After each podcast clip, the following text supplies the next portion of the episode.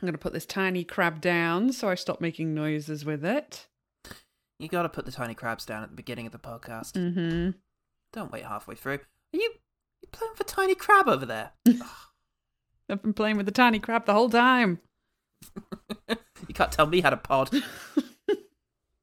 No rules over here. It's just it really feels like you're arbitrarily trying to be annoying now. Just juggling crabs. Live ones. I've How have you organised this? I've tied maracas to their claws. what seems so unnecessary?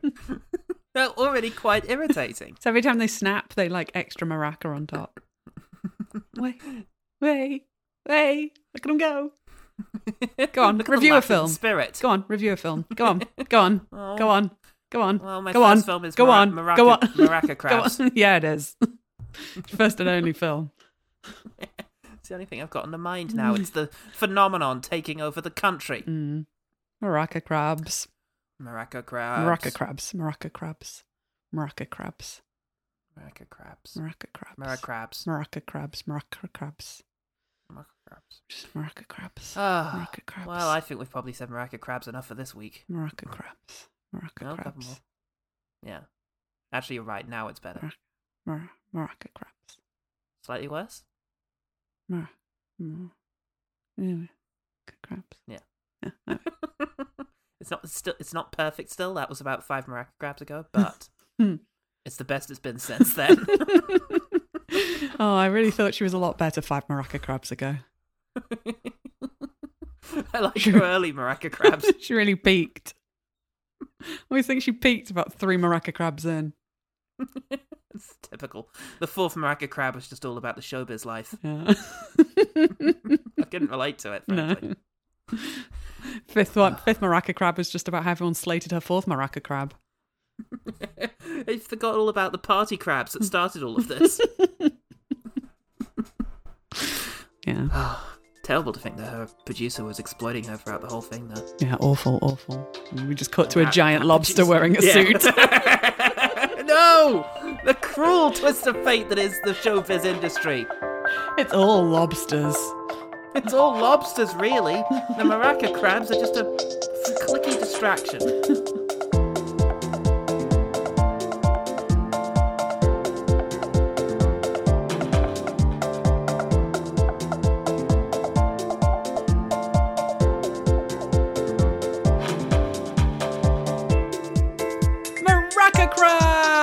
Crabs! My name's Jen Blundell, and you are listening to Jen and the Film Critic, a Screen Mayhem podcast. And with me, as always, is my Maraca Crab, Paul Salt. Say hello, Maraca Crab.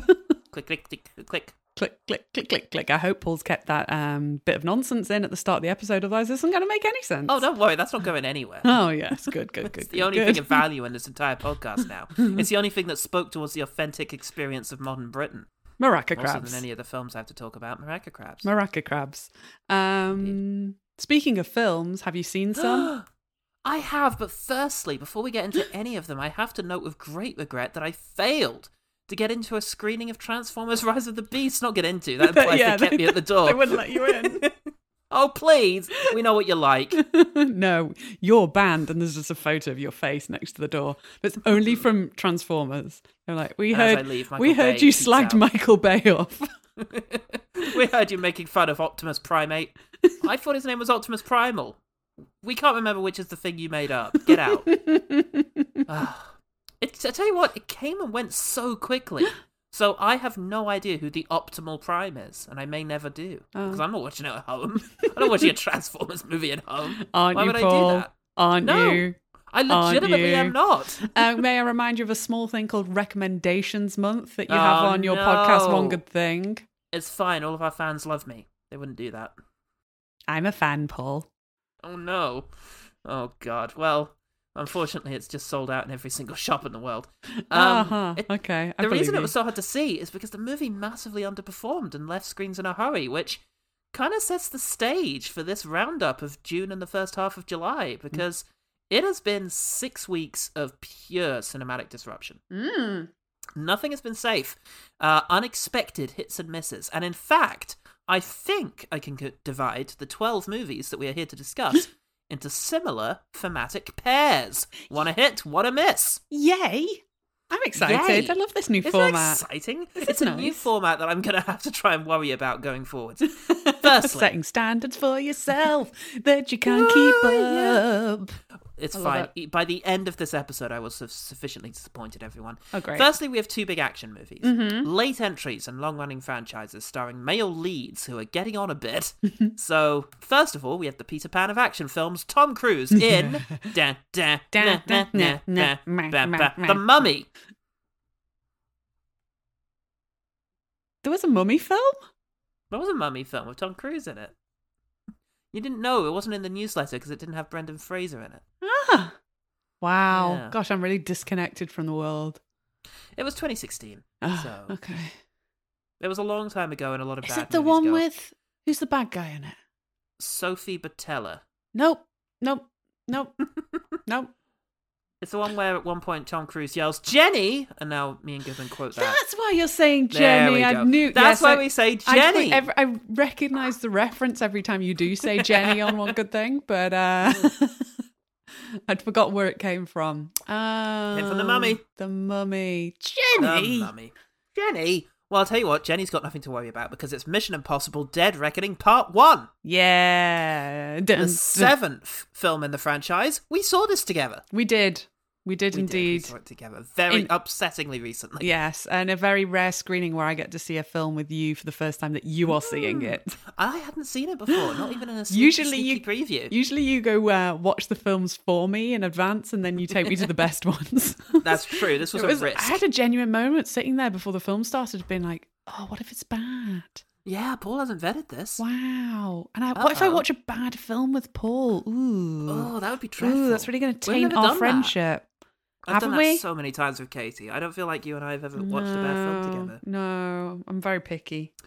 Apart from, you know, the OGT things, but. Yeah, Oh, we watched Life Itself for the first time together. yeah, that was for OGT, though, wasn't it? So Yeah, it doesn't count. it doesn't. Well, count. this film wasn't wasn't uh, spoiler alert. This film was not uh, a very bad film. No. uh, the film sees very secret agent Ethan Hunt as he, uh, to the extent where seemingly the president of the United States or the head of intelligence, Yes. whoever he was, doesn't know about this particular Yes. service. Um, as he races against time to stop a powerful artificial intelligence from conquering the world with misinformation. Yeah, people are calling the film prescient, as if that hasn't been the premise of every techno thriller since Asimov. yeah, I know. So we start with an absolutely stunning sequence that Mm. not only quickly makes you invest in a new little group of characters just briefly, Mm. uh, but really draws out the tension of their situation. And it's this marvelous introduction to the villain of the film and a very clever little introduction to the central theme of misinformation and not being able to trust Mm. uh, technology. Then you get thrown into another action scene that is, of course, also brilliantly staged, as you'd expect. Um, although it recalls John Wick 4 and more than just its choice of setting, because it is the most straightforward gun battle, Mm. possibly of the franchise so far. That's little first action scene. Yeah, yeah. Um, They did just shoot each other. wow. they did just shoot each other in a in a desert that looked like a Call of Duty map. Yeah. Um, then we have a briefing scene, hmm and yeah, which serves to basically just go back over ev- in detail everything that we've learned so far. hmm And this is where I start to get a little uneasy sat there in the cinema. I start to think, huh, okay, the film is a little messy structurally. Mm. It chucks you about a bit and um, hmm isn't quite as assured an experience as you would kind of hope. You know, very early on, a film will either just tell you that you're in safe hands or you need to be a bit worried. Mm. And this film told me to be just a little bit worried. But that feeling truly is eclipsed by the action sequences, and we really are running the gamut here. Aside from the modern warfare style gunfight and Das Boot style submarine tension that we've already covered, the next big set piece is a Hitchcockian MacGuffin chase in an airport. Mm. That, in true Hitch fashion, is fueled by the charisma of its two leads, which in that case is Tom Cruise and Hayley Atwell, newcomer Mm. to the series. Then we have a big, bold car chase that clearly cribs from the Italian job, um, and also just accidentally outdoes the uh, uh, similar sequence in um, Fast X, also set in Rome. and it's like, wow, this is what it looks like when you're trying. yeah. yeah. Then you have a nightclub uh, punch up that puts you in mind of a certain Mr. Wick yet again. hmm And of course, the big finale involving a train, which director McQuarrie suggests is inspired from by everything from Keaton to Zinnemann.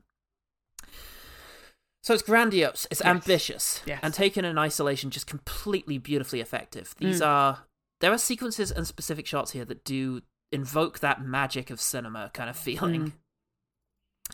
Which makes me wonder, what is it I'm pining for here? You know, isn't there something deliciously cinematic about just stacking up action set pieces back to back and doing all of your storytelling and character work on the fly? You know, am I really missing the sequences where they gather around a table in a crypt somewhere and shake their heads at the immensity of what's coming and deliver portentous dialogue? Not really. But I do feel that the previous films and the previous McQuarrie films, the last two, did a better job of delivering a smoother experience through the action scenes.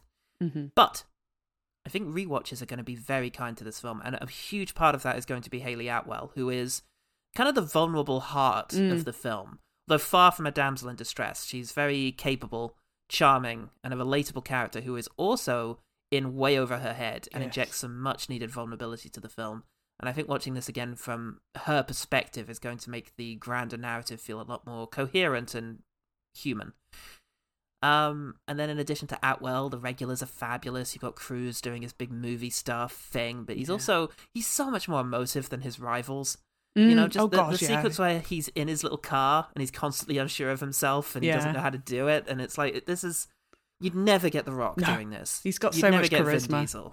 Yeah, he's so self assured. Yeah. you know, he doesn't mind looking silly every now and then, and just yeah, it's very funny, but also really humanizes the character. And the Mm. same for the build up when he's psyching himself up for the big cliff jump at Yes. the end that everyone knows about. It's just little moments where he makes you feel like this is a guy doing this. Yeah. Because he yeah. is.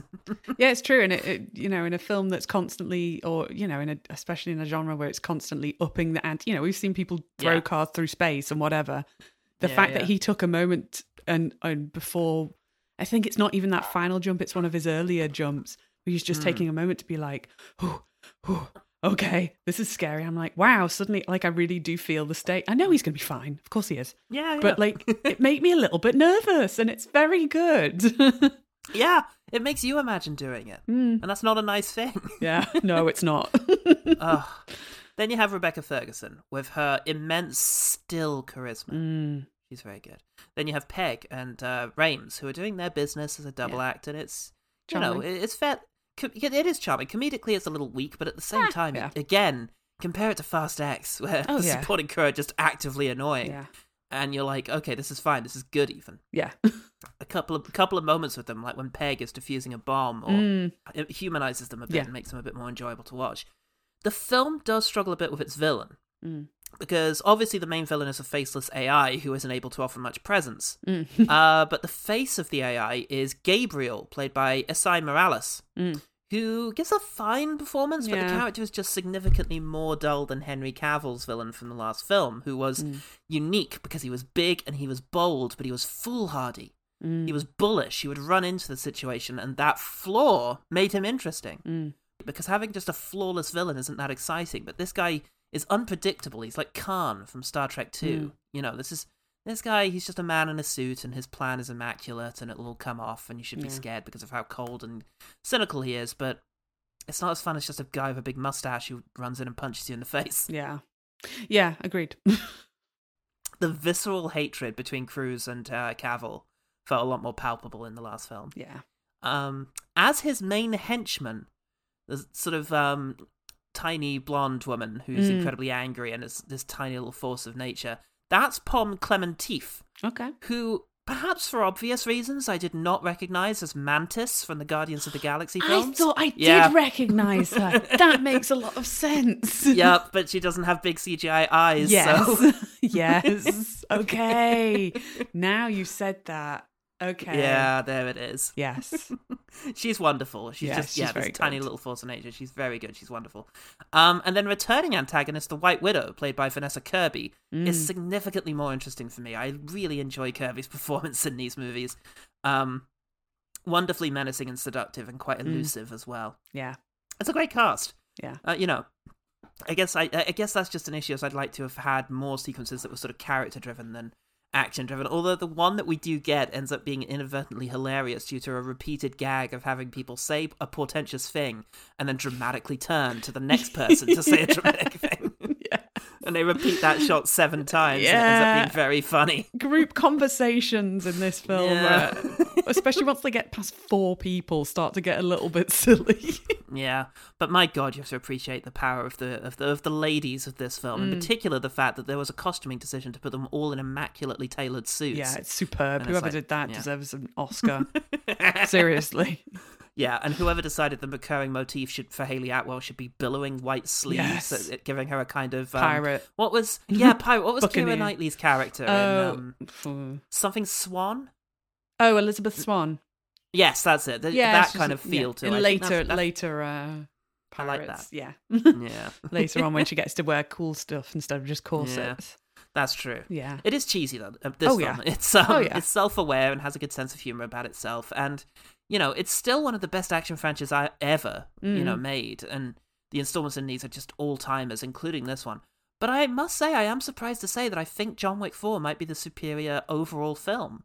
Mm. Um, it manages the rhythm of an action uh, of an epic action film better, even if the individual sequences of this film are far more impressive than any of the sequences in John Wick 4. The scale is just unparalleled. Yeah. I really do respect that. And I just I just Yeah. wish the experience coalesced a bit more naturally, is all. Yeah, So fair enough. It's four stars. If we were on Letterboxd, it would be four and a half. Okay. It's just it, it's very much up there. It just has to fall short. Yeah, I'd give it four too. I enjoyed it. Yeah. Good time. We had some laughs in the cinema. yeah, we did. Uh, it knows what it is. Yeah, but I It is, agree. It just had a, there was a little clunky edge to it. There was I just a enjoyed it couple of points where I was just like, "Oh, is this good? Yeah. Is it good?" And you know, and I don't remember thinking that in Fallout, the last No, one. I just no. remember being completely Yeah, swept away on the it. edge of my seat. Yeah, absolutely. But hey, they've Yeah. got part two. Oh yes, year, so so- true. true. Meanwhile, I can imagine myself catching this again Okay, cool. before it, le- assuming I'm not just completely Mm. bowled over by Barbenheimer. and you have to take a week off school to process it. which my parents will allow. yeah, Um, I'll get a yeah, note. assuming that's not the case, I will. I will see Mission Impossible again. Cool. Then, on the other side of the coin, we have a franchise that is fueled by something other than obsession money. Mm. It's Indiana Jones and the Dial of Destiny. Ah, Yeah. ah. Harrison Ford is back as Indiana Jones in the second belated sequel to the classic action adventure trilogy of the 1980s. This time, he's chasing Nazis again as they attempt to find the Dial of Destiny, a MacGuffin that shall grant them unbelievable, ridiculous powers. And he's joined in his quest by a young woman named Helena Shaw. My plot synopsis just ends there. Okay, that's fine. Um, Something, do, something, something, something, guns, something, something, something, aliens. yeah. There you go. Well, that's exactly it. I mean, the movie starts with a classic indie action opening sequence set during the war, Mhm. uh, starring a young indie, which is accomplished by, you know how, no CGI. old CGI euthanizing. That's probably not the best term for that. Euthanizing, Two. no. Making probably not youthful. Youthfulnizing. Euphalnizing, there you go, uh, to Harrison. Ford's face. And it just looks uncanny and Mm. unsettling as it always does whenever they do that. And it's particularly upsetting when his smooth rubber lips actually move and an 80 year old man's voice comes out of them. Yeah. It's just get a younger actor to play him. It's fine. We can suspend disbelief in that way. It's way less upsetting than suspending our disbelief. much less, yeah. Yeah, I'm imagining this suddenly video game character is actually interacting with other human beings. Anyway, there's a subsequent train sequence uh, culminating in a crash, which, in comparing to Dead Reckoning 2, just makes you wonder why. why are some of us doing the least whilst others are doing the most? And especially galling when you consider that Indiana Jones is a significantly more expensive film than Dead Reckoning. No. It really is. And it just makes you wonder where the money goes because what's most astonishing about Indiana Jones and the Dial of Destiny is that they spent so much money on staging the thing and then seemingly even more money to make it look like they didn't. Wow. Behind the scenes footage reveals that they actually did hold a massive parade for the sequence in which Indy grabs hold of a horse and rides it for a parade. The color grading and processing makes it look all fake. Wow. It's unbelievable. It's just burying the work. You know, good CGI should be about taking out the strings, not Mm. replacing the puppet. This replaces the puppet and makes it look fake. Like it's it's ridiculous. In some ways, I don't know. It feels like the producers were hoping for a similar trajectory to either Top Gun 2, uh, yeah, Top Gun Maverick or Avatar 2, Hmm. because it's a legacy sequel. They took it to Cannes, and very much like Avatar 2, they went to all the press to make sure that everybody knew that this was going to be one of the most expensive movies ever made. And it looks like the Kingdom of the Crystal Skull. You know, Avatar 2, for all its faults, looks fairly expensive Yeah. Everything here is smooth and ugly and polished. The the sepia tone they've smeared onto everything you know, it just it distances you Mm. from everything relating to the actual action on screen, and it adds this hideous greeny browned quality to everything that just couldn't say this isn't proper cinema to me more than a Netflix logo at the beginning. You know, it's just Yeah. A real turn off. And beyond the aesthetics, which is not a great sentiment to say for an action film, you have the story, which is quite perfunctory, just a series of chases and dungeon crawls until you get to the ending, which is very nearly crazy enough for me to recommend this film. it gets a second star back thanks to that ending. It's a big move, but it's consistent with what cam- comes before it. And the franchise is set up sufficiently and is such a mad idea that I did find myself smiling the first time I did during the film. Wow. Because- what's bigger than aliens? I know it's bigger than aliens.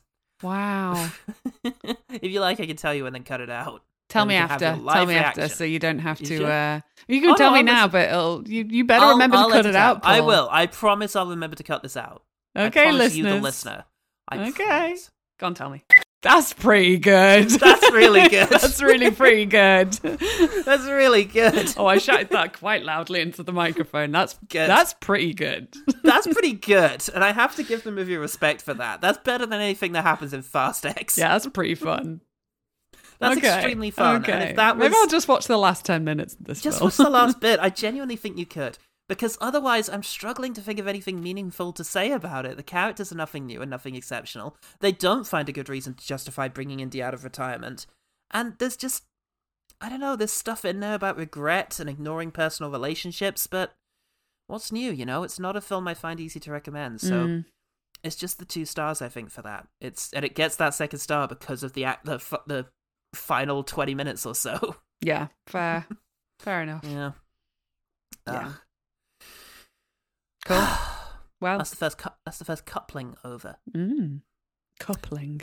The coupling. I'm reading a book about ancient Greeks, Greek myth, Ooh. and they um uh they keep using the word coupling. He coupled with Yeah? her immediately. Oh, that's lovely. Mm, I think that's very flattering on behalf of Zeus in terms of some of the things he used yeah, to get up to. yeah. He coupled with her immediately against her will while she yeah, was a whilst- cow. she was unaware of what was going on. They coupled. Yeah, coupled. Yeah. Um, there's lots of weird coupling, and even better is like, and then it's like, and then the cloud version of the goddess had a baby, and that baby was so ugly that he just would he would only couple with um, mares, and that's where we get centaurs from. And you're like, wow. Thanks, ancient Greece. Amazing. wow, What a creation myth. yeah, it's, it's good. Why do our people exist like this? Let me tell you. Let me tell you, right? Your Okay. great great great granddaddy had no game. okay, too much game. oh god, so it seems.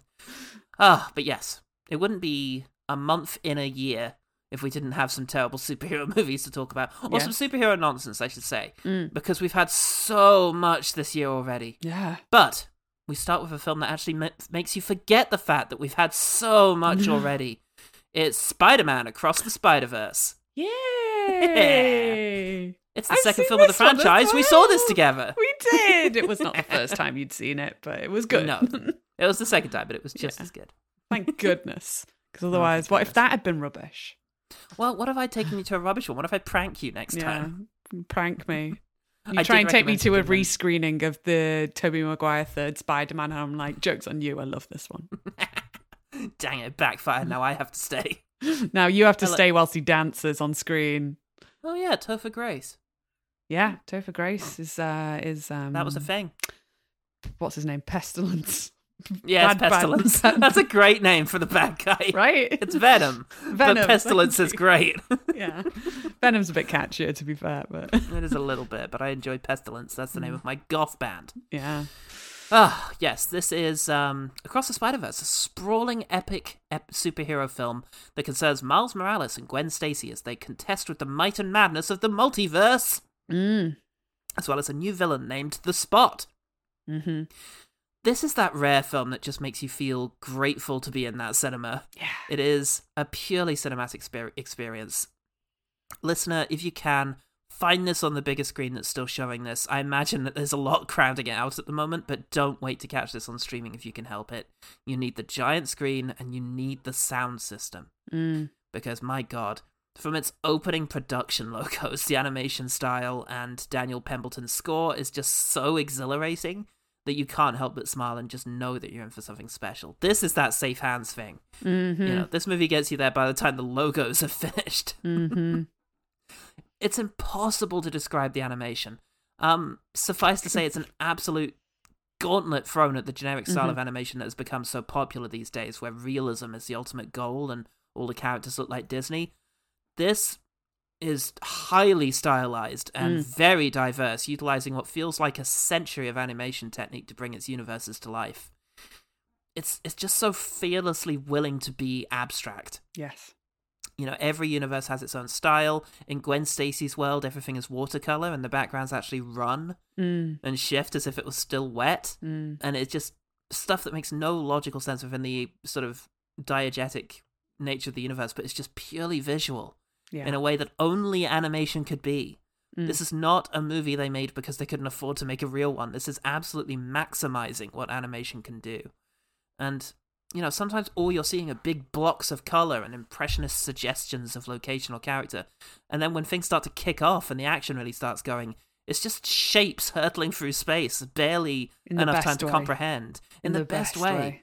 It really is, and it still finds time for like jokes and humor in that action, and it's just some of the most incredible stuff. Yeah. Oh god, and because every single part of the style suggests inventiveness, they can do some really wild things.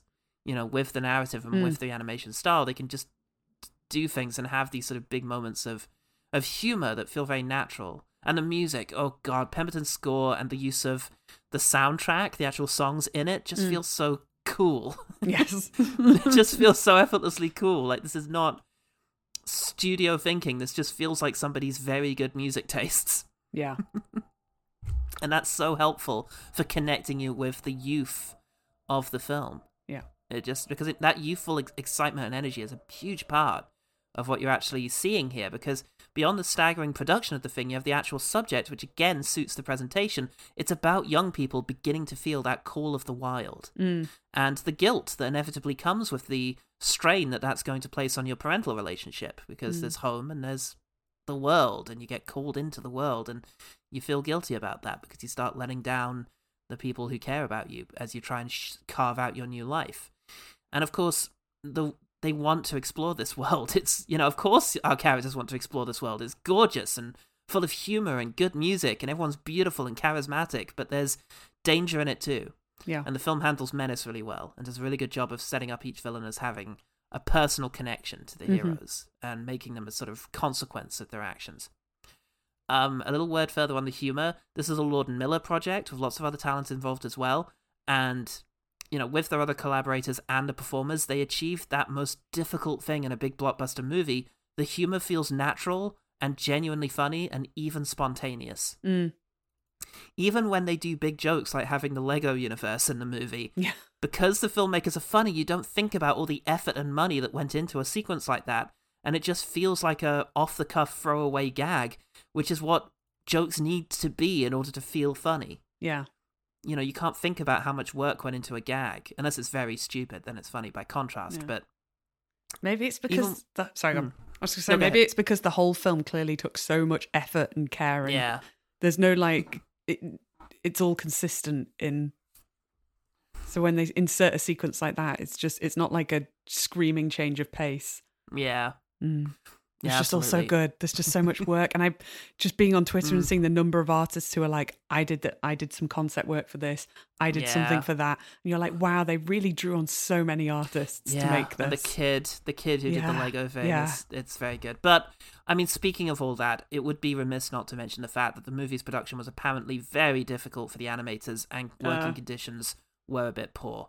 Um, Yeah, and this imagine. is devastating news because the whole film feels like a sheer act of love and creativity and beauty, and it's unfortunate to then learn that those attitudes were not present for the people involved in working on it. So I hope the studio takes this on board and improves working conditions for the next one.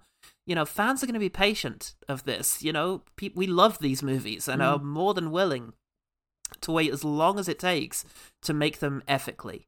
Mm. You know, they have to remember that these conditions will be a part of the film's legacy. Mm, Yeah. But Nevertheless, I'm still giving this five stars. It's Oh, one gosh, of yeah. the finer films I've seen this year, and I just adored it. Yeah, it was fantastic. Yeah. Fantastic. but then, unfortunately, there are films that do remember do remind you that we've had so much this year. What's this? Wait, let me guess. Have we had Flash out yet? Is this Flash? Yeah, it's the Flash. It's the Flash. Oh Ooh. God, where do we even start with this? The mm. sheer number of things that this movie has going against it. They really did bet the farm on one particular aspect of this, making up for everything else. But all right, let's start general. This is the latest film in the rapidly closing DCEU, which is soon to be rebooted as the DCU, the Detective oh, Comics yeah. universe. So, you know, everything since Man of Steel to now is basically going to stop, which I believe this is meant to be the herald of because the story concerns multiple universes. That's right, not just two superhero movies we've had in June, but two multiverse superhero movies. Wow. We're gonna suffer for this, unfortunately. There have been three, by my reckoning, good multiverse movies, I think. And, Go on. well, what have we got? Uh, Both Spider-Mans, because Yep. the first one also had the multiverse. True. Argu- no Way Home is a flawed film that I still think is I still haven't seen it, but yeah. Okay. it, it's it's good stuff. And then Everything Everywhere All at Once. I Oh, yeah. Uh, those are the good ones. I, I liked Doctor Strange well enough. mm, multiverse specifically. I always think of um, uh, the X Men one, but Oh, it's time Future travel. Past. Days of Future Past. It's not really multiverse. It's more No, like time travel that gives you kind of similar possibilities. But in terms of the studio, sort of the reason the studios like this Mm. is because you can really maximize the exploitation Yes. of IP with this premise by tying in different properties and different franchises and suggesting those are different universes. Yes. It felt very exciting when Days of Future Past. I've said this before. It felt very exciting Mm. when Days of Future Past came out. I was like, I remember turning turning to Sarah in the cinema, being like, "Wow, all the things they can do with it." Whereas if they did it now, I'd be like, "I get it. You want to you want to squeeze more Yeah. stuff out. Sure, okay." Yeah. but for that first time you see James McAvoy though come face to face with Patrick Stewart, there was an excitement. Yeah. Oh yeah. You know, there was a real excitement to it. But the thing is, these studios need to remember the quintessential issue of multiverses, which all the good ones have understood. If there are infinite universes, then nothing really matters. Mm, And that's just going to be more and more true for your movies if you keep put, drawing from this well. mm. You need to tackle that head on, or audiences are just going to lose investment. Anyway, let's get back to the actual story here. Ezra Miller. Okay, we need to stop again. Ezra Miller's bizarre legal issues and odd behavior have plagued the production and promotion of this movie, with many wondering why the film wasn't cancelled or he wasn't just replaced. Mm. S- You know, Batgirl was cancelled for seemingly far less significant reasons than this. Are you looking up Ezra Miller's? I I'm just looking up Ezra. Yeah, just you can Go ahead. Uh, take it in. Take your time. There's a lot to read. Uh, you you keep talking. It's very hard not to think about his very publicized personal difficulties, we might charitably call it, during this film, particularly as he plays a, a lovable, socially awkward guy who is constantly being mistaken for a creep. Oh dear. Whoops. There we go. Let's just open controversies and legal issues. Continue. You'll find three subheadings. yeah. Uh, Let's just take in Jen's reaction to uh-huh. Mr. Miller's situation. Uh, okay, first one not too bad. That's just he was found with some pot in his car. Ooh, Oh, second one's not so great. it's the last one, it's the doozy. Oh my god, there are one, two, three, four, five, six, seven. Uh, I think Vermont Farm is my favourite. okay, seems like he was a bit of a creep in Hawaii. He's been a creep all over the place. Hmm. Hmm. It's not great, is it? Ooh. Yeah, it's. Oh, and then just a burglary charge. Oh, and then just burglary. Just some straight foot. Wait. So- so- Sorry, I'm just grabbing random words. I just saw the word rice wine. I was like, he didn't do. He bur- tried to burgle rice wine, did he? the No. swine. It's all very weird and it's all up in the air, but it's impossible to Yeah. separate from a movie where the character is yeah. similar. similar mischief maker. You just think, oh, what's that crazy guy gotten himself into now? hmm And yeah, inexplicably, Miller returns. Okay. He plays Barry Allen, a man who can move incredibly fast. And one day he discovers that he can actually move so fast he can travel back in time, trying to save his mother, who was murdered when he was a boy. He soon Mhm. finds that he's changed the future in ways he didn't anticipate. So he teams up with his alternate self. Oh boy, there's two of them. Yay! Double Ezra Miller. oh, this Double universe is Double down. double down. This movie's this universe's Batman, played by Michael Keaton, reprising his role from the Tim Oh, Burton yes. films. That's Ah, what they were betting the farm on, so, so to speak. Um, um, and Kal El's cousin Supergirl, played by Sasha Calle. uh, yes, they t- they race through time to try and prevent the victory of General Zod, Michael Shannon, uh, in an event from the first DCEU film, Man of Steel. So, the movie starts with an opening action scene where Ben Affleck's Batman calls him to a hospital uh, that is collapsing so that the Flash can run around and rescue all the civilians. It's one of those skyscraper hospitals you hear about, and as soon as it begins to collapse, the um, maternity wing gives way, and all of the babies fly through the window and fall towards the earth. The sequence shall become infamous.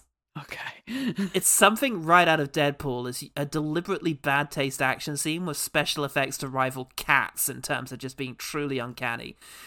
It's just Ezra Miller running through the sky, jumping off of debris and such, rescue, uh, lining babies up so that they will land gently onto a stretcher, and putting one of them into an unplugged microwave for safekeeping.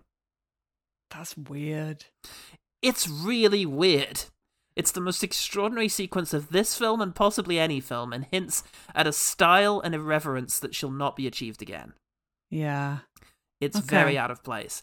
Huh. There's a sense of trying to reinvigorate DC, uh, interest in DC here, here because they are Mm. trying to plan for the future whilst Mhm. also uh, eulogizing. Mm. So the universe is collapsing and soon to be rebooted, and there's a need to close everything off by revisiting the events of the first film, bringing Keaton back from his franchise to remind people of the good old days before Zack Snyder was involved, and trying to get just a little bit more mileage out of Affleck before he's unceremoniously dropped, which I think they effectively do in this film. I think he's Okay. out now. Right. But it just it rings a little hollow. You know, the franchise refuses to engage with the heart or spirit of any of these things in fa- favor of its just vapid Mm. Deadpool esque dark comedy. It doesn't want to admire itself, um, to admire itself in the cynicism of Zack Snyder, rightly so, Mm. um, and it doesn't want to engage with the gothic aesthetic or mindset of Tim Burton. So it's just surface. You know, the appearances in this movie are best summarized by the fact that there is a scene late in the movie where they experience lots of other universes, and we get hideous CG facsimiles of other DC properties, including a very insensitive, dead eyed rendition of Christopher Reeve's Superman Ooh. and a really absurd realization of the aborted Nicolas Cage Superman project from the 90s, which proposes that he was going to keep the hair that he has in that famous concept photo, even though that was clearly just a costuming thing and he probably would have cut his hair before shooting actually began. okay. Okay. This is all related in a Kevin Smith anecdote where he talks about how he nearly wrote a Superman movie directed by Tim Burton. And the fact that significant screen time is dedicated to a Kevin Smith anecdote really demonstrates the level of snake eating itself you, you've Mm. got here with the DC. Navel gaze. Is navel gazing? Is that It's what navel na- gazing yeah, that's what I, you know. That's what I wrote, and I upped it for snake biting. But I think it's. it I like no, I like snake biting its own tail, a little Ouroboros of the uh, Ouroboros. Ouroboros, Yeah. Ouroboros, Ouroboros. Ouroboros. I'm sure I'll find out how Ouroboros was born from Zeus or whatever at some point get soon. there. God probably turned into a goat and had sex with something, and now Ouroboros is here. Yeah, exactly. So, I mean, moment to moment, it's relatively fun. The chemistry that Ezra has with himself is very watchable, and it's hard enough to guess where this is all going. But it's just incredible how quickly it all falls from memory. It's got so much baggage that it would have to do something very special to recommend it, Mm. and it doesn't. So. Ah. I'm still only giving it two stars. It didn't active. I still hold one star back for films that actively irritate me, and this film didn't do that. But there we are. It's it's a frustrating little thing, and it's, it's actually it's not frustrating. It's just tiresome. You know hmm. why? Why is this still happening to us? Why is there still another DC film on the way? That Blue Beetle thing we Oh, saw yeah. advertised, like, I don't know. and another one after that, Aquaman, and then they're rebooting it, and it's just, it's so Oh. exhausting. You can only hope because this movie was this movie might be the greatest flop in cinematic history. It might have lost Really? more money. Yeah, it, it's really record-breakingly lost money, Wow. and people are putting that to all sorts of things. Um, you know, superhero fatigue, Ezra Miller fatigue. Um, there's a lot of different things working against it here, but I would love it if the big studios could take stock and just go back to one movie a year would be nice. yeah, just one good one. One interesting good one. one good movie a year, please. Even just two would be better. Just two two fine ones. I'll t- two fine ones would be better than twenty Ugh. ones. I know. But hopefully the lessons are there to be learned this year, this month, this year. And I think we can see that continue because uh how about some laughs? Yes. Give give me comedy. Let's have comedy. We have a big studio comedy that has not thrived at the box office and a weird little indie movie that has, to the extent that a Wes Anderson film could be considered little or even indie. Certainly weird. It's Asteroid City. Uh-huh. uh, huh. Uh-huh. Uh, Wes Anderson's latest sees him return to the US and setting anyway. The film was actually shot in Spain. For the first time since Moonrise Kingdom over a decade ago, he is back in the United States in terms of setting anyway. There's a framing device. It's a little hard to summarize this one. There's a framing device involving a playwright and a director who are mounting the play Asteroid City, which is then communicated to us as the actual film. okay. So the action you are watching is actually a implied to be a cinematic rendition of the play that the characters have have written. okay. It makes sense when you're in it.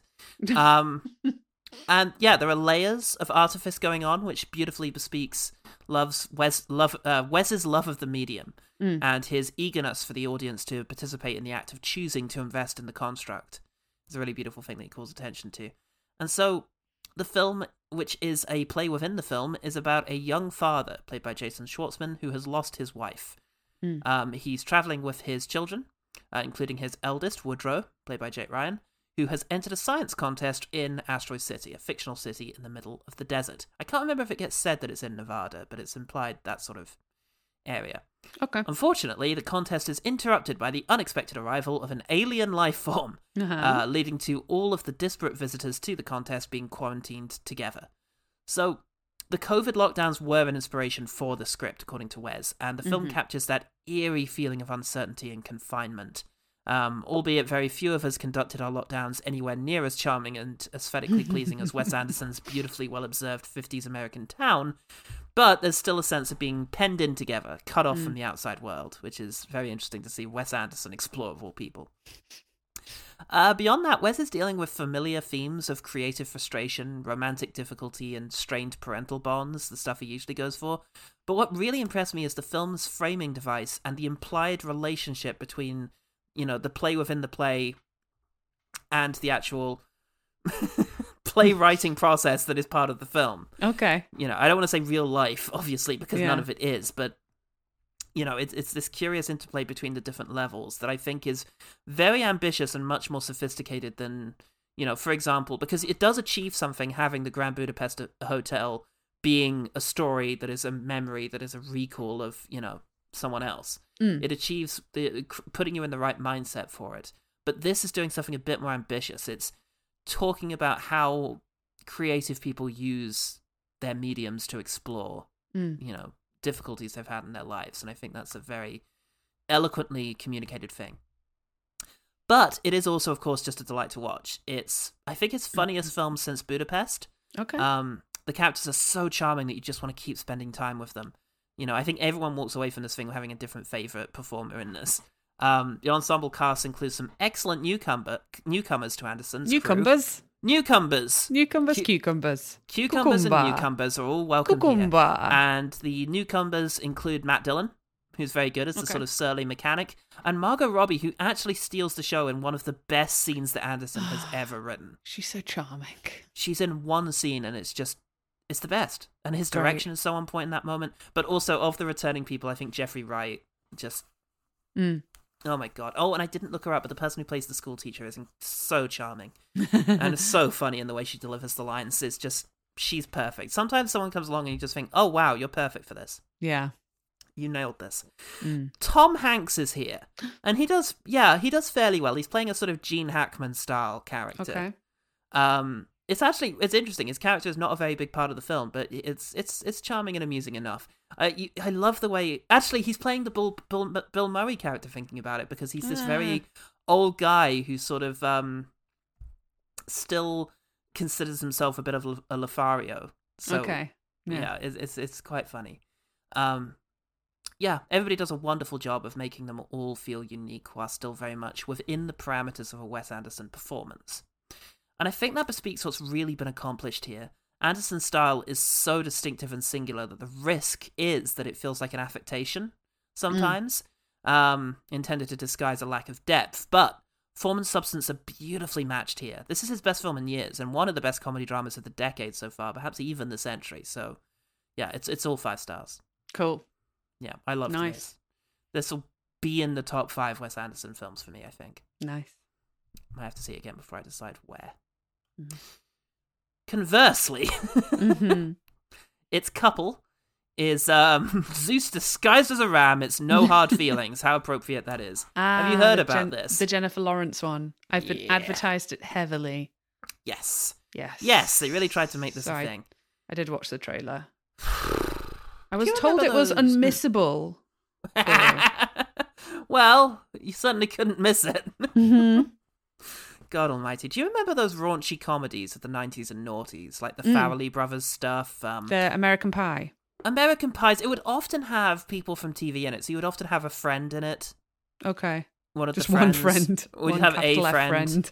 Like I remember Matthew Perry being in a couple of these things, and like Okay. Jennifer Aniston. There would be like raunchy comedies that would have provocative premise premises, premises, um, Mm. but then also a cloyingly sentimental through line that would very much, you know, put it within the realm of just being a movie that people could get on with. So it would be like, oh, we're shocking, but don't worry, we're good really in the end. When you get Is it- just I can't think of anything apart from there's something about Mary because they have that yeah, joke there's something about, about, Mary. the having the um hair product. Yeah, there was a few of those, a few of those Yeah. that they made, and you know, it, it's a terrible. It, it's terrible because then they essentially, in a, at the last minute, try to bestow some humanity to the characters that they've spent the film inviting you to mock. So, terrible template in American comedy films, and this is a, a throwback to that. So, it's Jennifer Lawrence playing a Okay. 34 year old woman who is desperately trying to raise money to save her dead mother's house. okay. When her car is wrecked in the process of being repossessed, she needs a new one uh, in order to continue to work as an Uber driver. Um, to get said car, she finds a job listed by two wealthy parents who want someone to date and ultimately sleep with their awkward 19 year old son, who they feel has become too introverted and needs to loosen up a bit. okay.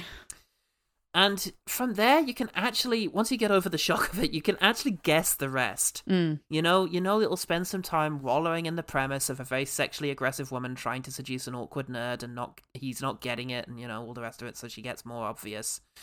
And they'll end up growing close and realizing they have more in common than they thought and then he's going to learn to loosen up and she's going to learn not to be a nightmare all the time. And she'll get jealous when he meets someone his own age. He'll find out about the payment. They'll come apart, get back together, and end up as friends. It's very Yeah. Yeah. very formulaic. Hmm. Perhaps the only sequence that may make the aud- take the audience by surprise is the nude scene, because you know there's going to be some nudity in this. It needs it for its bona, fi- bona fides as a Hmm. sort of adult raunchy comedy. It's been sold with a lot of sex in the marketing, and in particular a lot of sort of Jennifer Lawrence kind of sensuality. So there's going to be a nude scene. Um, but not really wanting to stage a sex scene with this boy who is often the characterization of this kid shifts from he's a bit awkward to he's a child. Okay. Yeah. Like they really don't manage the nuance here. They opt instead to have Jennifer Lawrence beat up some teenagers who have stolen their clothes, whilst yeah, she is completely and graphically naked whilst beating these Wow. kids up. That's Yeah. fun. Mhm. That's quite That is fun, to be honest. It, it's Yeah. like the ending of Indiana Jones and the Dial of Destiny. It very nearly Yeah, gets just you. like it. Just like just it. like it. Beating up kids is always fun. I love it when that happens. Oh yeah. And the nudity, you know, did take some courage from Lawrence because it's Oh, yeah. not the most flattering. No, you if you're being nude, you want to be softly lit and still. Yeah, you don't, You don't want to wanna be on be a beating beach people lit up by generally. moonlight, beating people up. Yeah. It's I an unex- I- I mean, I was into it, but it's an unexpected sequence uh, in an otherwise by the numbers film. I remember the saucy romantic comedies as a boy.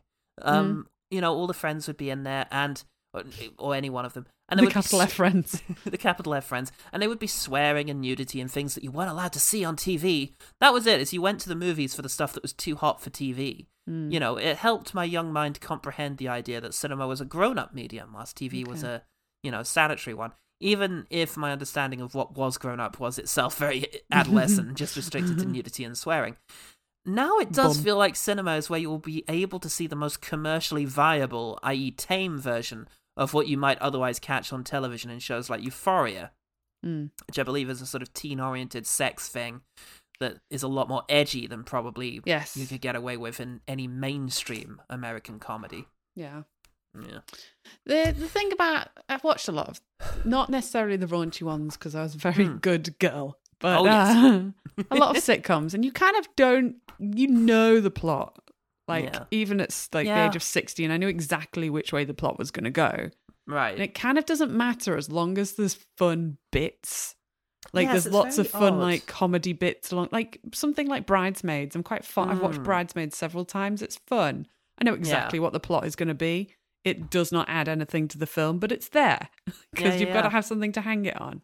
Well, But there's some very good bits, like when they're trying on wedding dresses, but they all get the shit. Yeah. And you're like, great. I can be like, oh yeah, the bit where she has to sink to the floor in the middle of the street because she her pants. And you're like, that's really funny. Yeah. um, I said a lot, haven't I? That's you not said a swear. quite a lot. I'll I'll, be, Um, okay, poop. You can put poop in instead. I'll put poop in. There's a moment when they she poops her pants in the street. Yeah. Um, it's very funny. yeah. But so like I don't mind it being formulaic as long as you can be like uh, there's some at least one iconic bit, like Well, iconic gag in the sh- you know. it. I guess Jennifer Lawrence beating people up naked is the iconic gag. It just, I mean, there's also throat guess. punch, which I saw them make a big deal out of in the in the. I think I saw that in the clip already. It didn't look that didn't- good. No, it wasn't very good. It didn't land very Uh, well. no, and it's got to be more than just like someone threw some catch word, you know, catchy words together. It has to be a whole yeah. whole scene. I think a prolonged good. comedy sequence. Yeah, Yeah, this is lacking exactly. that. I think Yeah. it's just, you know, it's trailer it's, didn't look great. I judged No, it by it's- its cover. it's one star. It's it's Oh. quite yeah, it's quite frustrating. Okay. It, it, it was fairly irritating. to be fair, you do hate comedies. So. I do hate bad comedies. That is true. no, you hate all comedy. You hate laughter. you hate the joy I- of children. I've heard you hate- say before now. like I allu- I do. Like I alluded to, I, that's why I like Jennifer Lawrence beating them up. Um, as I alluded to in Across the Spider Verse, the thing for me is comedy has to feel spontaneous, and the more aware I am of how Mm. much money went into a gag, Yeah, the harder I find it to find it funny. yeah, it's true. and it's yeah, why I it's true. prefer comedy, you know, in the smallest venues possible, stand-up gigs, Mm. you know, things like that, or um, on television, or in, you know, Yeah, these kind of things, or at the very least, indie movies. The bigger budget I find a comedy to be, the less likely it is that I'll be able to get involved. yeah, Especially American comedy, where it seems like the predominant form is sort of awkward improvisational dialogue stuff. yeah. You know, if you're going to do big comedy on the big screen, make it visual comedy, you know. Nah. Nah, it's too much effort. They're just they're just meant to be easy films that you can put on in the background whilst you have a sleepover with your gal pals. Well, this might do for that, although there's not an awful lot for gals to uh to bond over in this. I don't know. Jennifer would just Yeah, know, Jennifer Lawrence. slagging Certain off gals. Jennifer Lawrence, admire secretly admiring and wanting to be Jennifer Lawrence, Yeah, wondering whether you've actually got a crush on Jennifer Lawrence. that's very good formative stuff, and there'll be Yeah. plenty of opportunity to do all of that.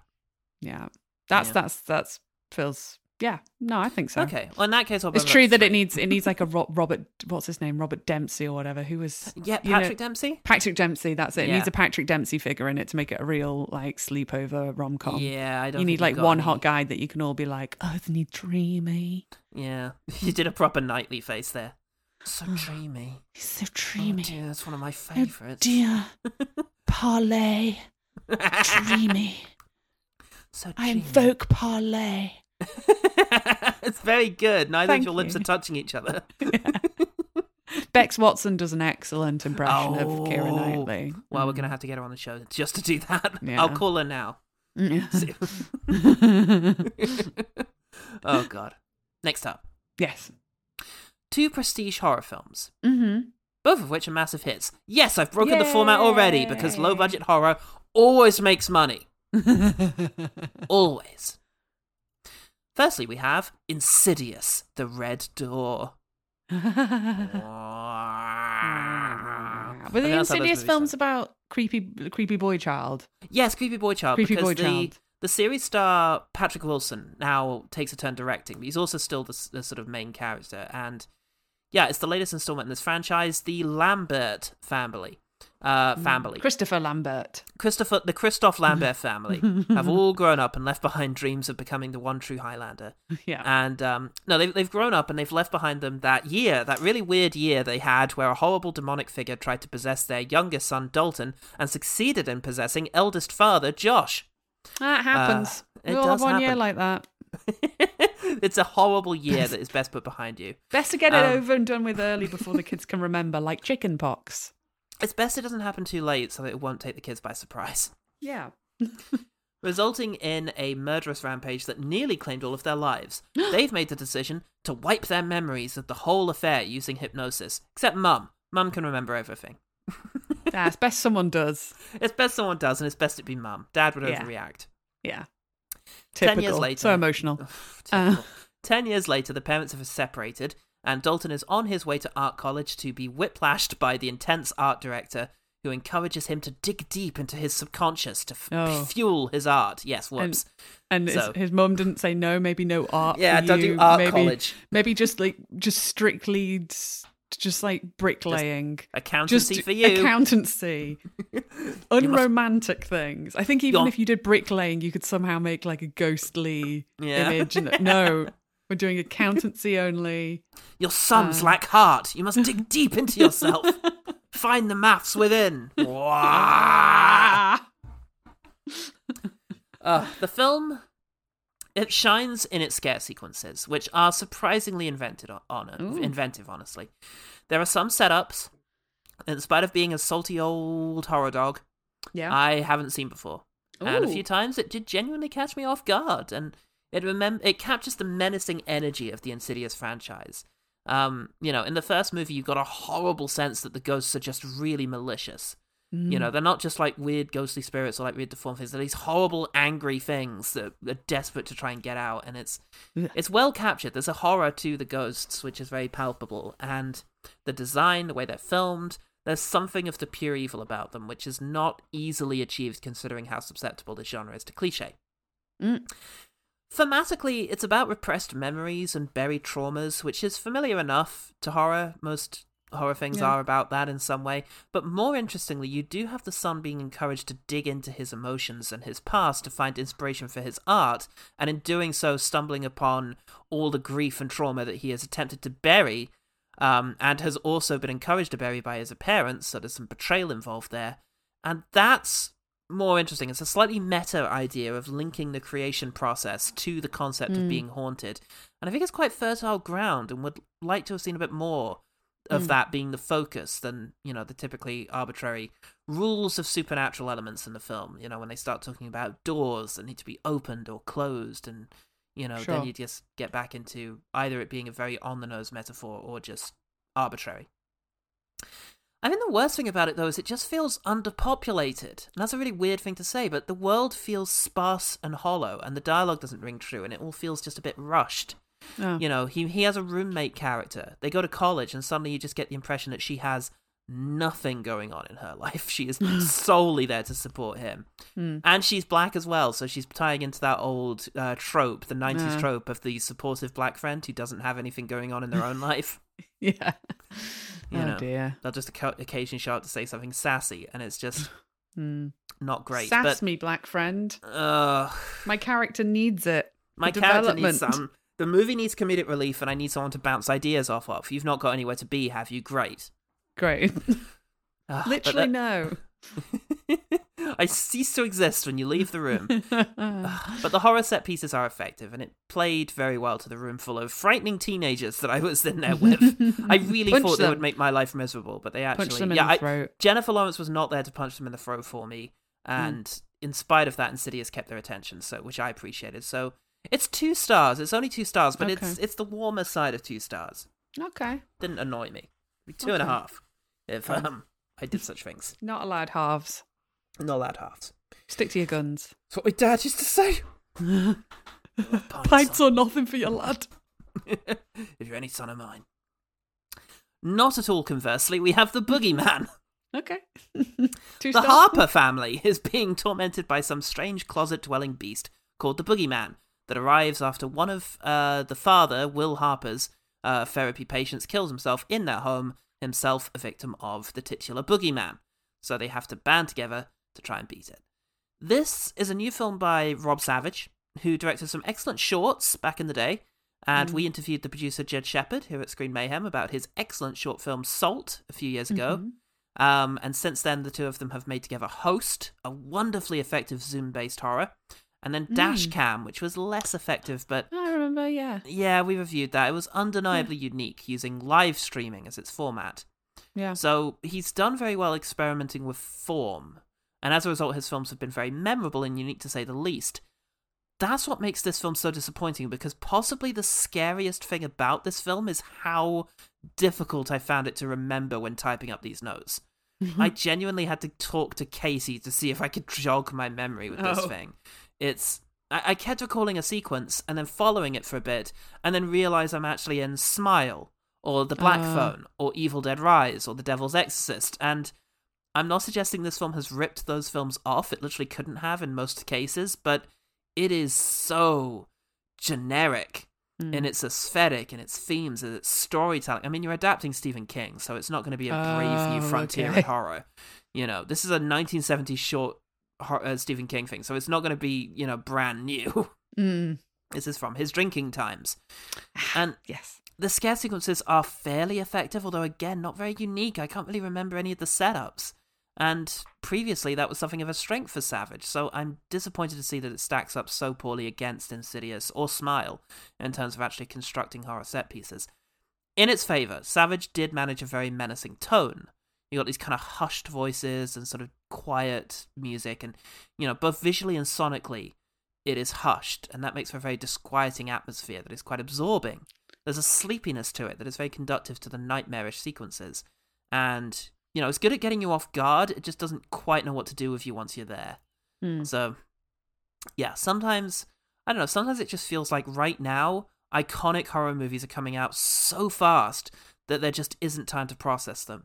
It's becoming a very crowded marketplace where you know the true pulp potential of the genre is being realized again and again. You know, high demand, Mm. low scrutiny, low barriers to entry. You get a lot of interesting stuff. And it's always been the most dynamic and exciting genre in cinema, I think. And Rob Savage came up through that system and capitalized on a profound need for new contemporary experiences with Host. But this is a step in the wrong direction. It's too generic, and I do believe that Savage can do better. So it's just just the one star for that one. Fair. Ooh, just the Yeah. one. Just the one. Wow. Yeah, it's just nothing. It's it, it- honestly ask me again in a week, and I think I'll remember even less. Okay. Well. Disappointing. It's disappointing, but there's a lot of horror out there. I think we need to be Yeah, quite enough. harsh with it. You know, the good Cool, yeah. voices need to be put to the top. exactly.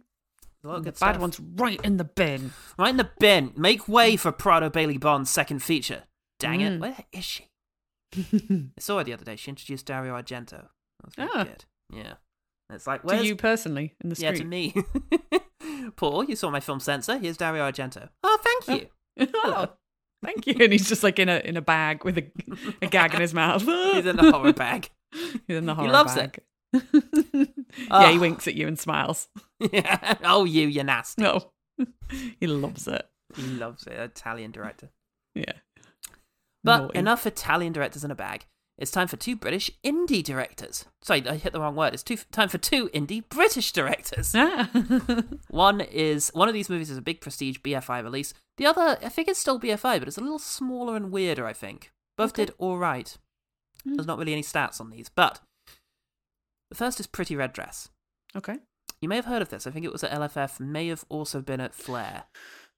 Describe it, and I'll see if it rings well, a bell. it's Dionne Edwards directing a film about a man who's just gotten out of prison. His name's Travis, and he comes home to his beleaguered wife Candice and his stroppy teenage daughter uh, Cicely, played by um, Maria Almeida, and she's dealing with her own uh, identity issues. Now, Candice has an audition to play Tina Turner in a new musical, a life-changing prospect, and to aid her confidence, Travis buys her a very pretty red dress. But with it hanging in the closet, he soon finds that he has his own urges that drive him to adopt the seductive garment. hmm Yeah, it rings a bell. Mm. So. Natey Jones plays um, Travis and is wonderful in the lead. He's very Okay. good. Um, going about his everyday life. He delivers this these layers of a closeted man. You know, Mm. he's a very big guy, but he's got this huge sensitivity within him. There's this pride, shame, and uh, false bravura hiding a terrible, you know, shame. And the movie makes you afraid for him, afraid for this big, beautiful man, because, you know, he's got this Mm. vulnerability that he is privately nurturing inside of him. And we have these wonderful sequences of seeing that. And, you know, we're afraid of how quickly we know it would be destroyed upon exposure Mm. you know, because the movie does a good job of surrounding him with the toxic masculinity that's going to just absolutely punish him if any of this comes to the surface. And the movie comes alive in the sequences where Jones is seduced by the dress. You know, Edwards shows the allure and the danger in these kind of hazy, dreamlike sequences that bespeak a whole forbidden world that, you know, um, Travis just wants to step into. Conversely, Alexandra Burke has a tougher job to do. And I think it's the script's fault more than hers because it, it's it's difficult because two movies are happening here. One is Natey Jones wants to wear this dress. The other is Alexandra Burke is trying to get this Tina Turner gig. Oh, the singer Alexandra Burke, yes, who won Pop Idol or something. I like think that. so. Yes. Yeah, she won one of those talent shows, didn't she? Yeah, I think she used to be a Hmm. Hackney resident as well. Oh, yeah. Yeah, and she yeah, she's she's a struggling mum coping with a rebellious daughter and a husband who's just come out of prison and she's trying to succeed in the world of showbiz against, you know, all the odds. And it's a fine role, but she also has to be an antagonist in the other story. Mm. In Natey Jones' story, she has to be the arbiter and enforcer of toxic masculinity. She engages in like kink stuff with him, Mm. but she still has a very rigid set of expectations for who she wants to be married to. Sure. And, you know, that's going to put a lot of pressure on Natey Jones. And it's no mean feat to marry those two things together. You know, Yeah. it's one thing to just have a cartoon villain in your movie, and it's another to have that villain also sort of be telling her own story. And, I mean, the thing to do there, I guess, is to kind of justify her intolerance and, frankly, sometimes outright bigotry as being symptoms of her frustration and fear. Mm. And that's difficult, and I don't think we quite get there, landing Okay. instead on a character who feels a bit and Hyde. Sure. You know, they kind of turn on a dime, and it's not always clear why. Um, the movie does move towards this moment of triumph for each of them near the end, but you know, you had to do that. You can't really make a movie with hate winning. You know, No. now that's not the story people want. Um, but the way they deliver a satisfying resolution for Travis and Candice are very different, with one achieving a very tangible reward, whilst the other, infinitely more powerful ending, is perhaps implied to just be a fantasy. So that's a little frustrating. Mm. Uh, you know, it's a little unforthcoming with the joy that you want to feel here. But the Yeah. triumph of the film are little moments, like when Travis and his daughter bond on being, what is it? Off key is the Mm. phrase they use to mean just sort of Nice. a bit different from everyone else. And that's, you know, really beautiful when those moments of connection actually start happening and the artifice and defensive layers that they've constructed around them just sort of start coming down a little bit. That's really ex- exciting to watch. So Yeah. it's four stars. You know, credit to the sequences that really blew, blew me away, but it fell short of true greatness for me. And I think it was because they needed to just work on the Alexandra Burke character a bit Sure. more. Because it comes off a bit EastEnders now and then. Oh, yeah. Okay. you are not my mum. Yes, I am. yes, I am. I remember watching that. You watched it live. moment. Yeah, I think so. I was it was around the time when I was watching TV like EastEnders regularly, so I guess so. It's hard to remember whether I'm just remembering the moment from having seen it like again on Yeah. you know Talking Heads type shows of the top ten moments on whatever. Yes, But, that's the first, uh, obviously, where my experience of it is from. No, but I did watch EastEnders a lot around that time, so Right. um, I think I did see it live. Right. Um, it was good. EastEnders, Yeah. It's pretty good. That's good stuff. The line of dialogue that always comes to mind whenever I'm slightly making fun of it with the family is uh, look after the cat for half an hour. yeah, Oh, get out my pub. get out my pub. Get out my pub. And then on the weirder side of things, we have Medusa Deluxe. Oh, You may have to bear with me on this one because I didn't have time to fully write up my notes. I That's ran okay. out of time on this one. This is a single shot murder mystery in a high stakes hairdressing contest. How about that for a premise? wowie. Is that enough? That'll get him in. Uh, Thomas Hardiman writes and directs, Um, yeah, like I say, it's this one shot thing where the camera seemingly is moving throughout the entire thing. Obviously, I believe this is not actually a one shot Okay. film. I believe it's a reconstruction, but so, nevertheless, there's some incredibly impressive long sequences. And in spite of being one shot, it has pros and cons to it, really. On one hand, you have a fair amount of inventiveness when it comes to the blocking in the room, so he gets right up to his characters, he drifts around. There's a Mm. freedom to the camera that is quite beautiful, and it makes you wonder how it happened, especially with the sheer amount of mirrors in Mm. the in the place. But then the disadvantage is one of location because it's all happening inside of this kind of I don't know, you've got these levels, you've got the catwalk, you've got the dressing rooms, you've got the places where the hair gets done, you've got the lockers, you've got the corridors, then you've got rooftop space, and you've got the car park, and you've got outside. And we travel between these different spaces, and sometimes the length of time it takes to cover that distance with our characters I don't know. It, it it's trying for mood, I think, and they're hoping that hmm. the music and is giving you time to reflect, and to some extent it is, but then it also just feels a little. To what extent did the geography of the set deter- uh, dictate this? Sure. Because it is a bit long in places. Mm. it's a little bit frustrating. Um, but nevertheless, it's still it's very visually striking. There's an incredible sense of style. The actual hair in it is quite powerful um, it's quite it, it's yeah it's a movie it's a good hairdressing movie um yeah and it has very good performances in particular Clare Perkins plays this sort of um you know frustrated artist uh woman who is just like is sick of getting passed up and is very easily outraged and quick to anger and she's just incredibly dynamic to watch and yeah there's it's very theatrical it raises attention to the artifice of the situation both through dialogue staging action all of it um, whilst also sort of having a relatively effective sort of suspenseful plot at the heart of it. So, yeah, I enjoyed it. I think I Cool. think it's um I think I give it four stars. Okay. Yeah. Cool. Sounds pretty similar. interesting. It's very interesting at the very least. Maybe it's a Mm. little weaker than um Pretty Red Dress, but it doesn't deserve three. No, it, it's Okay. it's four. Yeah. Okay. Solid. Nice. On to our final pair. and for the final pair, we have that very natural coupling of a the latest Disney animated family film and an intense political. Fr- I'm out, basically. Okay, because, um, I, sure. I, I, I'm amazed I managed to pair the rest of these so neatly. So these are remainders, frankly. Well, look, Paul. Though, when it comes to a race, all that really matters is whether it doesn't matter whether you win win by a, a have led with centimeter re- meter or win by what is it they say on Fast and Furious? Doesn't matter if you win by a minute or win Oh, by um, a mile. yeah. Or if you lose by, yeah, I can't remember. Anyway, the fact is, you didn't get all five pairs, six Yeah. pairs, so you're out, I'm out. and I win. It's time for someone else to do this podcast. That's fair. Maraca crab. Maraca crabs, no! ah! The rhythm did get me. Gloria Estefan was right. And nobody appreciated that. Ah, Yeah. So let's talk about the family film. It's Elemental. You Mhm. heard of? Yes, seen the trailers. Yeah. They advertised it a fair bit from quite a while ago. I remember seeing Yeah. first trailers for that for ages ago. It felt like. Yes, it has been a while coming. Um, this is Disney, Disney Studios' new animated analogy. um, is Mm. about a city where all the different elements intermingle with each other. Ember Lumen is a young fire woman, and uh, she is trying to earn her place as her father's successor at the head of the family shop, the Fireplace. Uh, but she's prone to fits of anger that put her future and the future of the business at risk.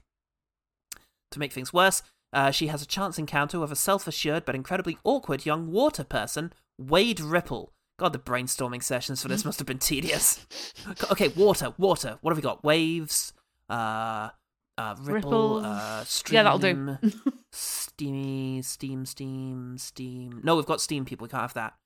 Uh, froth, Mm. foam, steam. Wet, wet, wet, I'm- I'm- wet. I'm saying steam. Is that wet, Oh, no, no, wet, yes, right. wet steam. wet? Wet steamman.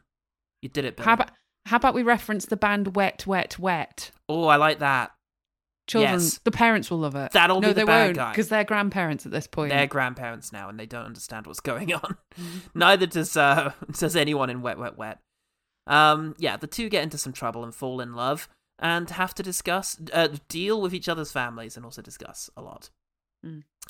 This may have actually been better paired with the Boogeyman in terms of being all right, but fundamentally unoriginal. Sure. You've heard the sort of breakdown of the Pixar formula. What if X had feelings? You know, what if cars had Mm. feelings? What if, you know, old men had feelings from? what if? and then eventually you get to Inside Out, and it's what if feelings had feelings? You know, it's Yeah. it's that kind of thing. It's very well known at this stage, and the citywide commentary thing is done way better in Zootopia Mm. or Zootropolis, depending on where you're watching this. Although this Is it film called in, different things in different places? in the UK it's Zootropolis, and in uh, the states Is it's it now? Zootopia. Zootopia is a far better name. Yeah, Zootopia No. is much better. No idea why it was called Zootropolis here. Zootropolis. Very weird.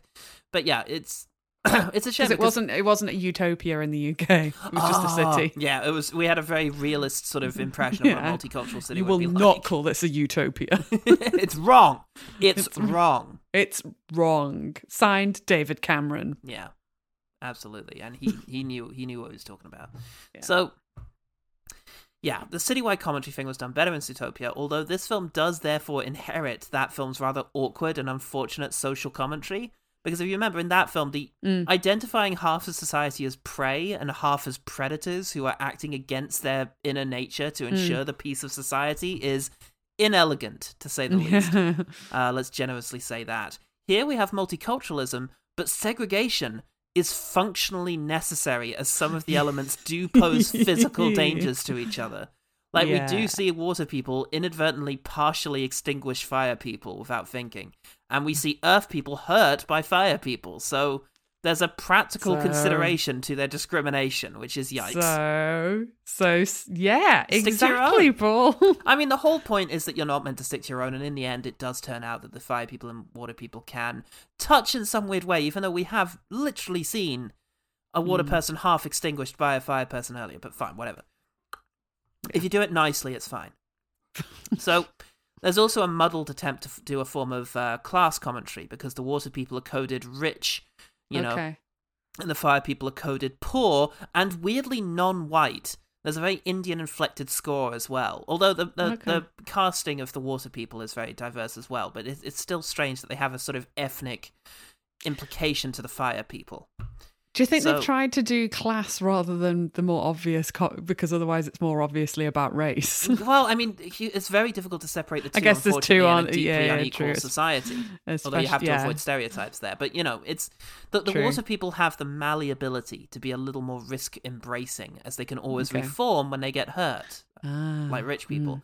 Um, you know how they can reform, like the Terminator 1000 when you shoot them, Yeah, yeah, yeah. Just like that. Just like that. I've seen just it. like that. You've Just seen like it that. done. Go try it, kids. Uh, meanwhile, you know the fire people are more fragile, and you know ha- when setbacks happen, they have more serious consequences, especially in a city that is passively harmful to them. Like the Mm. big transit system flows on water that sort of overflows and you know Ah. causes chaos. So yeah, there's there's the city is just not built for them. Um, but Mm. it also does indulge in cliche as well. You know, the water people are squishy and emotional. The fire people are fiery and emotional, but in an angry way.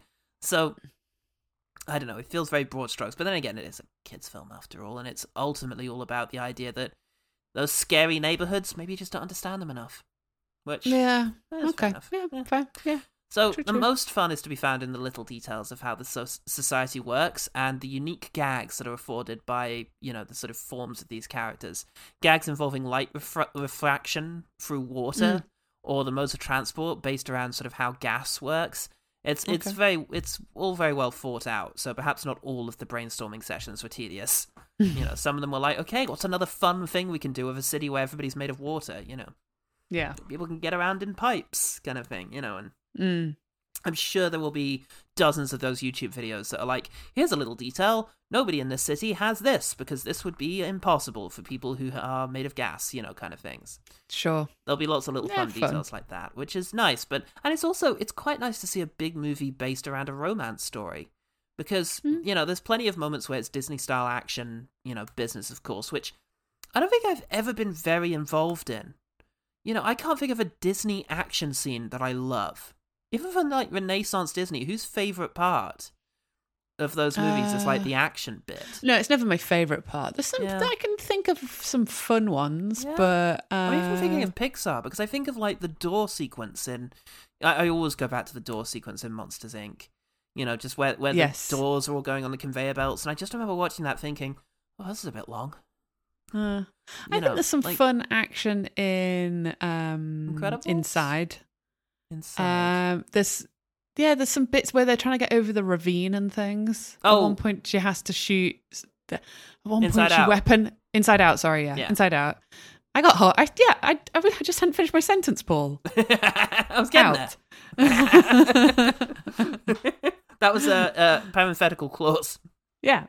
um, and I don't know.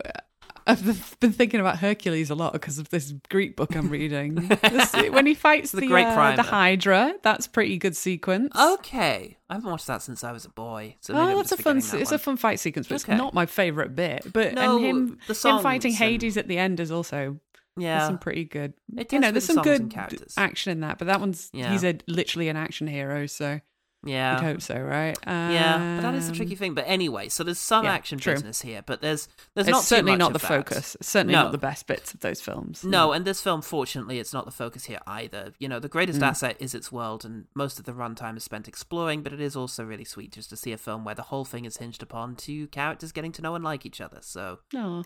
it's sweet, but it's still two stars. It's still just Okay. I don't know. It's it's very generic, and I'm I'm wondering what's next because the next Disney film I think is Wish, which is their big 100th anniversary movie, which is actually about the star that you wish on. So Okay. yeah, let's see how that goes. we'll see.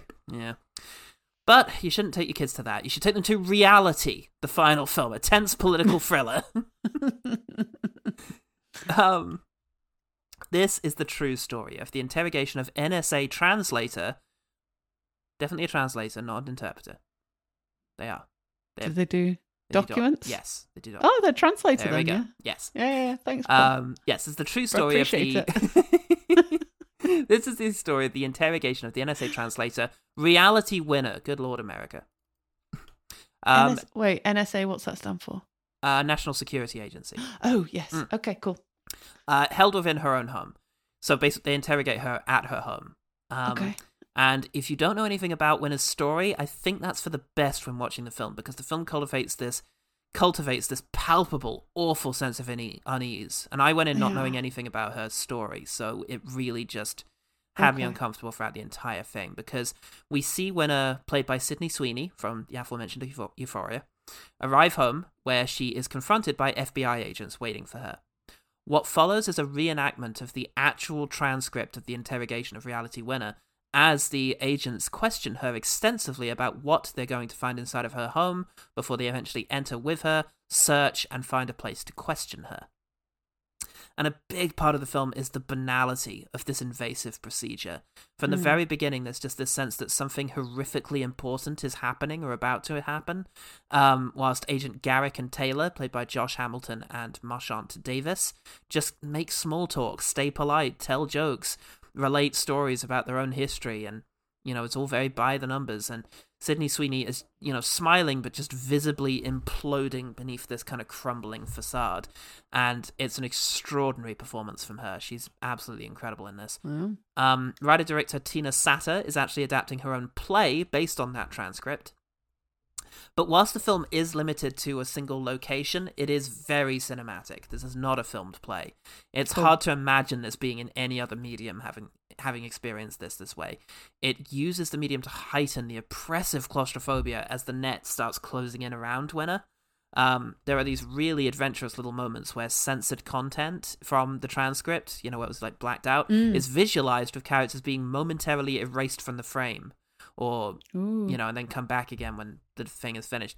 Or a bug on the window suddenly becomes the focus of the film. You know, this idea of when I saw those sequences where the bug was focused on, I couldn't help but think of the um the kind of sequence from uh, Paths of Glory, the Kubrick film, where these men waiting to be executed sort of see an insect in their cell and they just say, you know, this time tomorrow that bug will still be alive and I'll be dead, kind of Mm. thing. So there's a sense of just sort of the world moving on in spite Yeah. of the drama.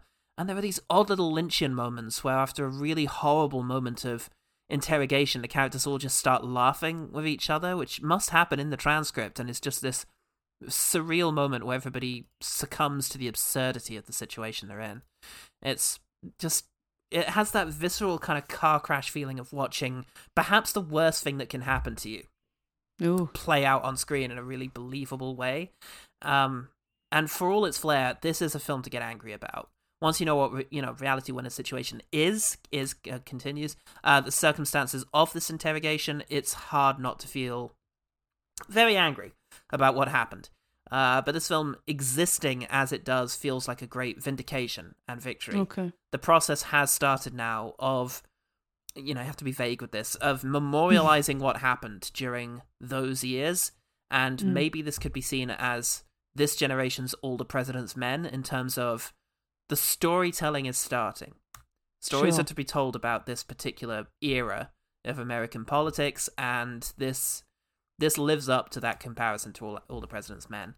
It's a powerful little bit of filmmaking that feels like the first attempt to really start to, in its own sinister kind of softly spoken way, start to interrogate the heart of this horrible thing. Mm.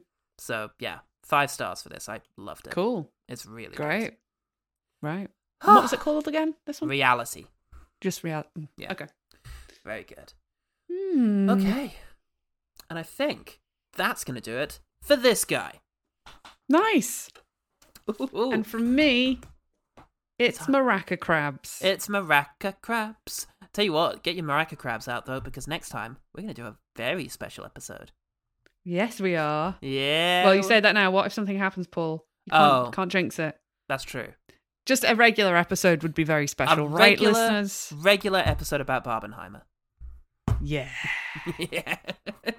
In which we shall have our first ever guest to the Mhm. show, and also all three of us will have seen both movies. So, That's that's Barbie and Oppenheimer for Yeah. those who uh for those of you who are on chronically online, Yeah, they're showing the new Christopher Nolan Oppenheimer film about Oppenheimer, and that's releasing the same weekend as the new film about Barbie. yes, and So- that is very much something I want to discuss in great detail. So, yeah. we'll get into that hopefully next week. So, yes. uh, week after. I think. Yeah, yeah. whenever that gets released, though. will Whenever that's question, happening, but, we're gonna mm, try and get it to you as soon as we can. Yeah, might even come up before this episode. Might do. Hope it was good. Hope oh.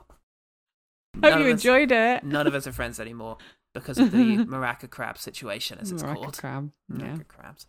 maraca crabs. How can people find out more about maraca crabs? um, go to www.google.com forward slash Yahoo and then it's and snake ask itself. to tell you about maraca crabs. Hey Siri, um, hey, girl. If you want to uh, get in touch with us, you can tweet at us at Screen Mayhem. Uh, you can also email us at filmcriticpodcast at gmail.com. Um, my name was Jen Blundell, and my film critic was Paul Salt. Say goodbye, Paul Salt. No, Goodbye, Paul time. Salt. Well done. Uh, our music was by Mm. Jacob Blundell, and you know what? You can have a gold star today for only watching twelve films. This month. Yay! Oh my god, that's how it works. I'm rewarded for fewer films. You My life me. is back. you are from me. Ah, good night, everyone. Good night. Oh, and I never said which films I'd watch. Uh, Oh, yeah. the good ones. I'd watch the good ones. Oh, that's good. That's a good idea. Yeah. No, I'm not going to watch any films. I'm just going to sit and watch Maraca Crab. Oh yeah, he's very entertaining. I've already seen two of these films, so it's fine. That's like way more than usual. That's up true. Like 200%. It's 200% of zero. Hold on, I can work this out. That's twenty-four percent. Yeah. Yeah. Good night, Nice. Night. Bye. I genuinely tried to do the maths.